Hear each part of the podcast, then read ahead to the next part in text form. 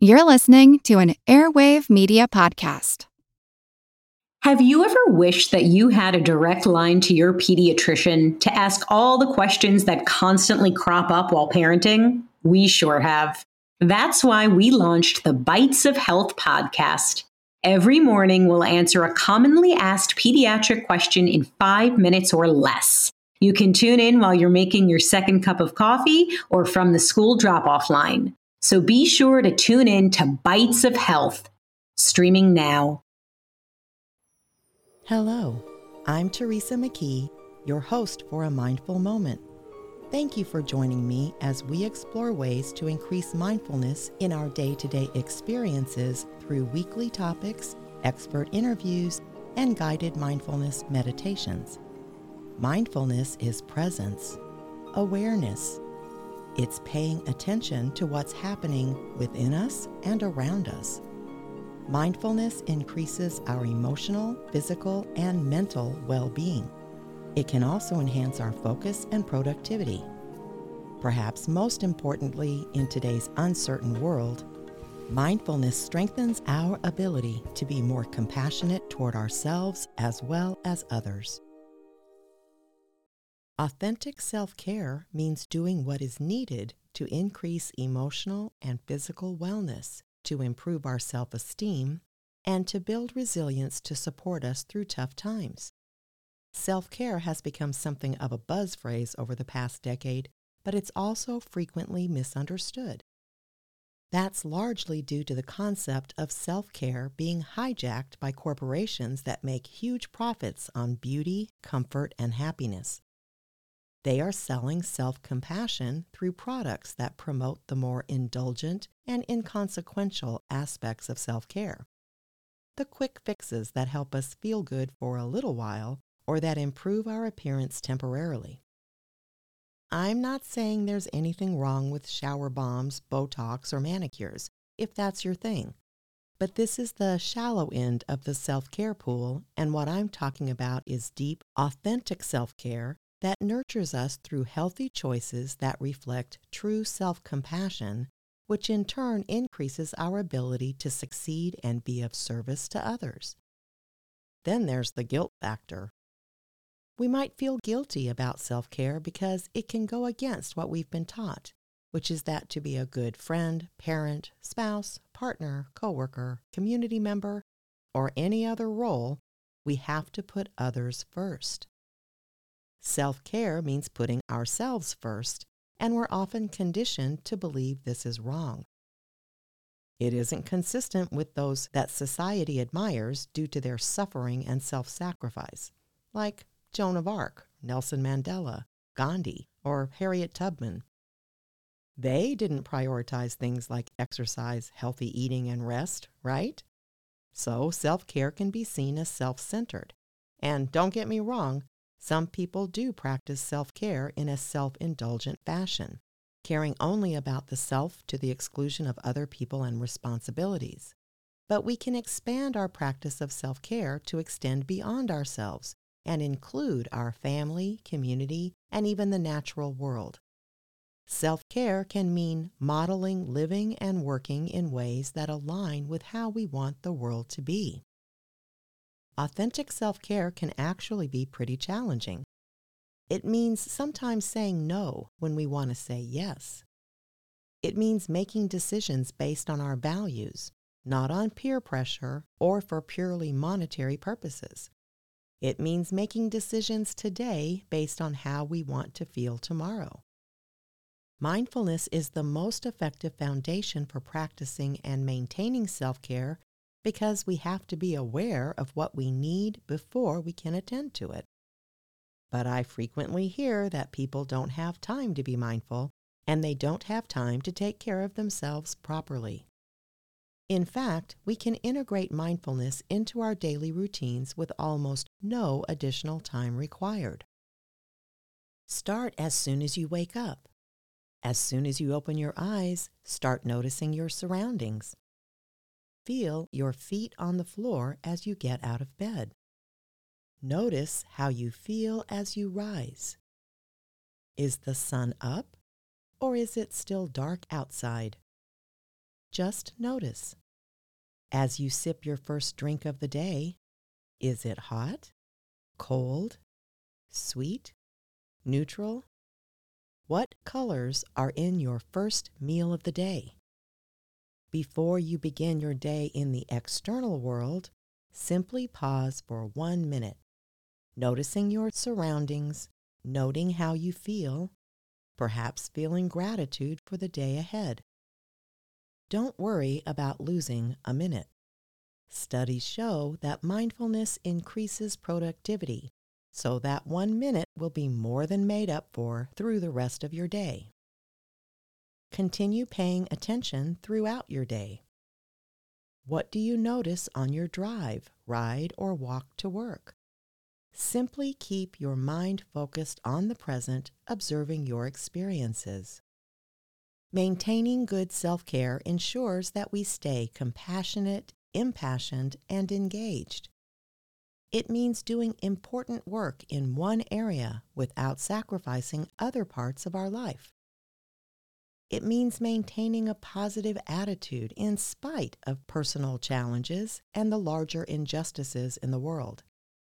I'm not referring to toxic positivity, but to maintain our own well being, it's important that we look for the positive when applicable and remember to practice acceptance when something is beyond our control. Self care activities create daily improvement in our lives and have beneficial long term effects. Authentic self care is for everyone. It's what we all need and deserve but it can be hard because it's not a quick fix. Wellness doesn't happen overnight.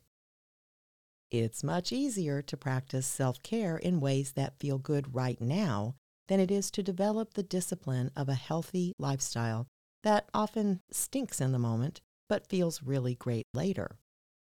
And again, authentic self care is not self indulgence. Self indulgence is unrestrained gratification for our desires and whims, behaviors meant only to alter our mood and provide a temporary escape from pain and grief. True self care does take discipline. If I'm feeling stressed, I may want to pour a glass of wine, make a bag of buttered popcorn, and binge watch a series well into the night. That would make me feel quite content. Until the next morning, that is. I won't feel well, which means I won't be doing my best work. It means my clients won't be getting what they could had I taken better care of myself. It means my family may have to contend with my crankiness. So that makes it self indulgent, but it's also self sabotaging.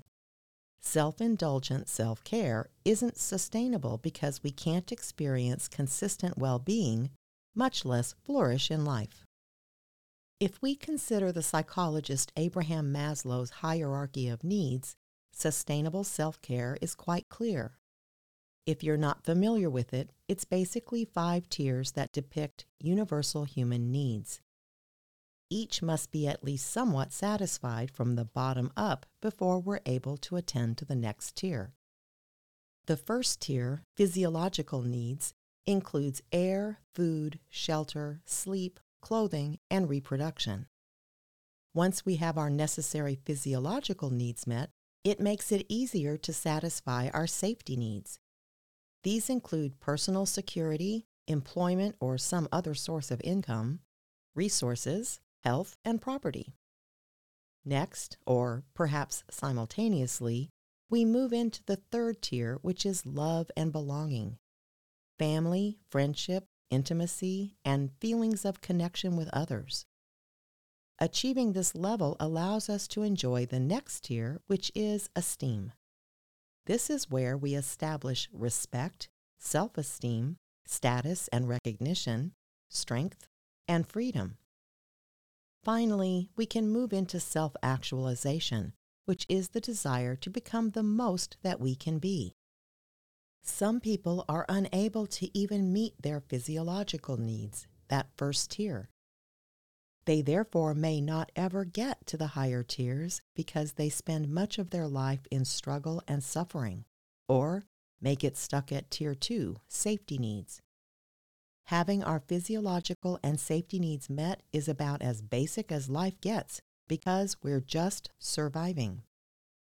So it's imperative that we achieve these first two tiers through self care, which may mean making tough decisions about our priorities, including mental and physical health. While this description is somewhat simplistic in that it sounds like we just have to climb five stairs to be fulfilled, life makes it quite messy. We are enjoying the first four tiers, for example, with decent health, a good job, a nice home, and then we go through a divorce. If we don't practice authentic self care during this situation, we may find ourselves back at tier one or two. Perhaps we're all the way up into self actualization and feeling like we're really contributing to the world, and then a serious illness occurs. Again, down we may tumble. To practice sustainable self care, we must stay aware of how we are and what we need. Life is full of struggles. Our basic self care needs to focus on ensuring that we have our physiological and safety needs met and maintained. If we allow ourselves to go without the sleep and nutrition our bodies need, we're setting ourselves up for failure in the long run. If we don't work on our relationships and stay connected to others, we can't maintain our mental well being. If our self esteem has taken a hit, restoring it becomes a high priority to ensure that we continue to experience the best life we can achieve.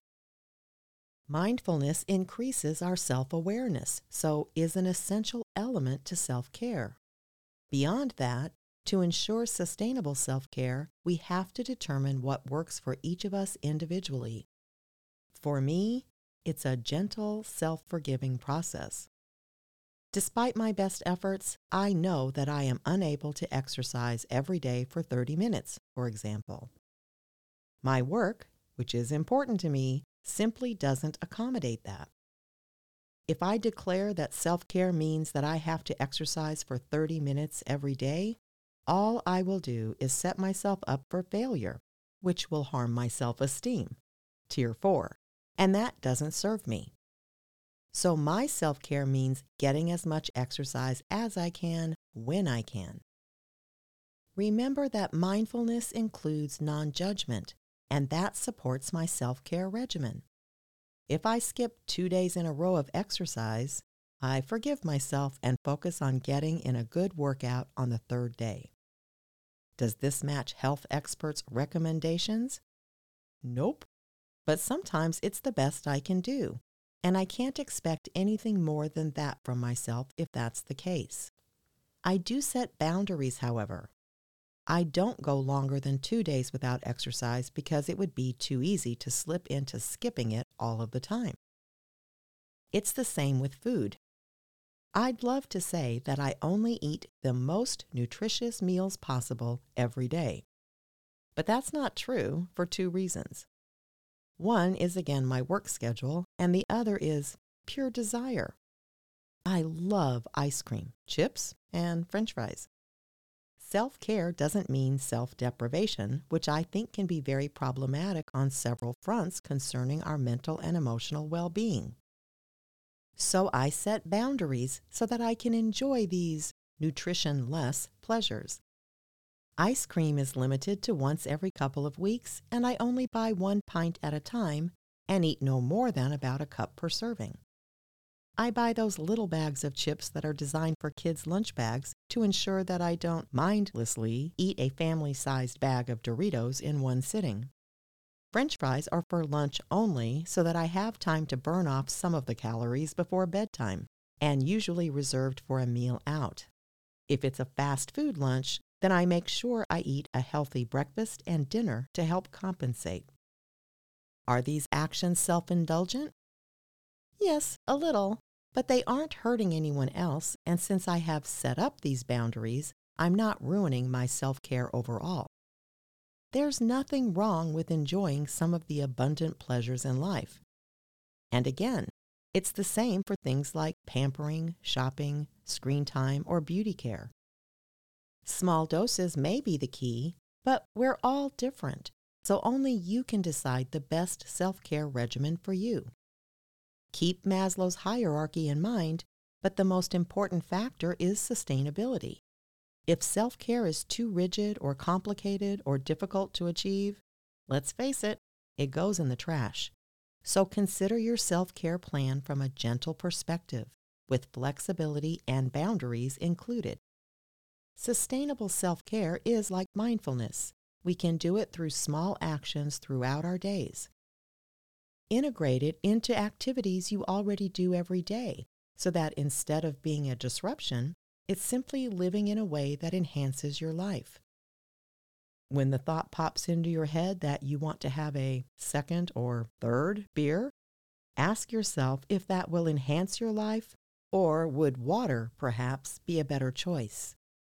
When you drive by the local fast food joint and you think how good a double patty hamburger with bacon sounds, consider what else you're consuming that day and whether you can eat enough healthy food to balance that out. Or think about how you felt after eating one last time. Is that how you want to feel today? It's just about little choices throughout our daily routines, and we always have a choice.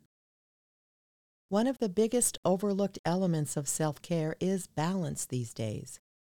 I think most people struggle with maintaining balance between home, work, and personal time, and it wears us down physically and emotionally. Two actions to establish in your self care plan could be saying no instead of yes when you have the choice. This may be a major shift, but just consider it. The next time someone asks you to do something, if you're already overwhelmed, is this an opportunity to gently decline? The other is to differentiate between your life domains. At the end of a stressful day at work, do you bring it home with you, either literally or mentally? If you have a choice about literally bringing it home, try not doing it for a couple of days and see how you feel. If it's mentally carrying it with you, create a ritual that lets your brain know work is over for the day. Perhaps use your drive home to practice mindfulness or deep breathing to let the workday go as you transition to your home life. Or create a habit of taking a mindful walk around the block as soon as you get home. Or do a brief meditation. Or take a bubble bath. Whatever works for you but something that says, my workday is over and now I'm focused on this. Finally, we can shift our perspective of time in reflecting on our progress. I don't know anyone who has a perfectly balanced life or who meets all of their self care intentions daily. We can consider a longer stretch of time instead. Check in and ask yourself this week, did I devote enough time to my work, family, and self to feel good? Or, this month, did I feel nourished and energized overall? I encourage you to spend a little mindful time creating a self care plan and then do your best to follow it. Focus on flexibility and incremental actions. Sustainable self care, which supports you in your own well being and allows you to be of more service to others, means taking good care of yourself physically, emotionally, mentally, and spiritually on a regular basis. And for those days where nothing goes according to plan, at least ask yourself, what do I need right now? And do that. Until next time. I encourage you to meditate daily and be mindful in all of your everyday activities. Simply bring your full awareness to the present moment to build your mindfulness skills, paying attention to every detail of what you're doing, from washing dishes to work tasks to taking a walk. Your mind will wander, and that's normal. Each time you notice it has wandered, that's mindfulness. Consider how wonderful the world could be if everyone was mindful. You can help make that happen. It all starts with a mindful moment. This podcast is part of the Airwave Media Podcast Network. Visit airwavemedia.com to listen and subscribe to other great shows like the Daily Meditation Podcast, Everything Everywhere, and Movie Therapy. We deeply appreciate your support at patreon.com, a mindful moment. Our podcast is now available to view on our YouTube channel, so be sure to follow us there and on Instagram at a mindful moment podcast. Visit our website, amindfulmoment.com, to access podcasts, scripts, and book recommendations. A Mindful Moment is written and hosted by Teresa McKee and or Melissa Sims. The Spanish version is translated and hosted by Paola Theil. Intro music, Retreat by Jason Farnham. Outro music, Morning Stroll by Josh Kirsch, Media Right Productions. Thank you for tuning in. This podcast is produced by Work2Live Productions.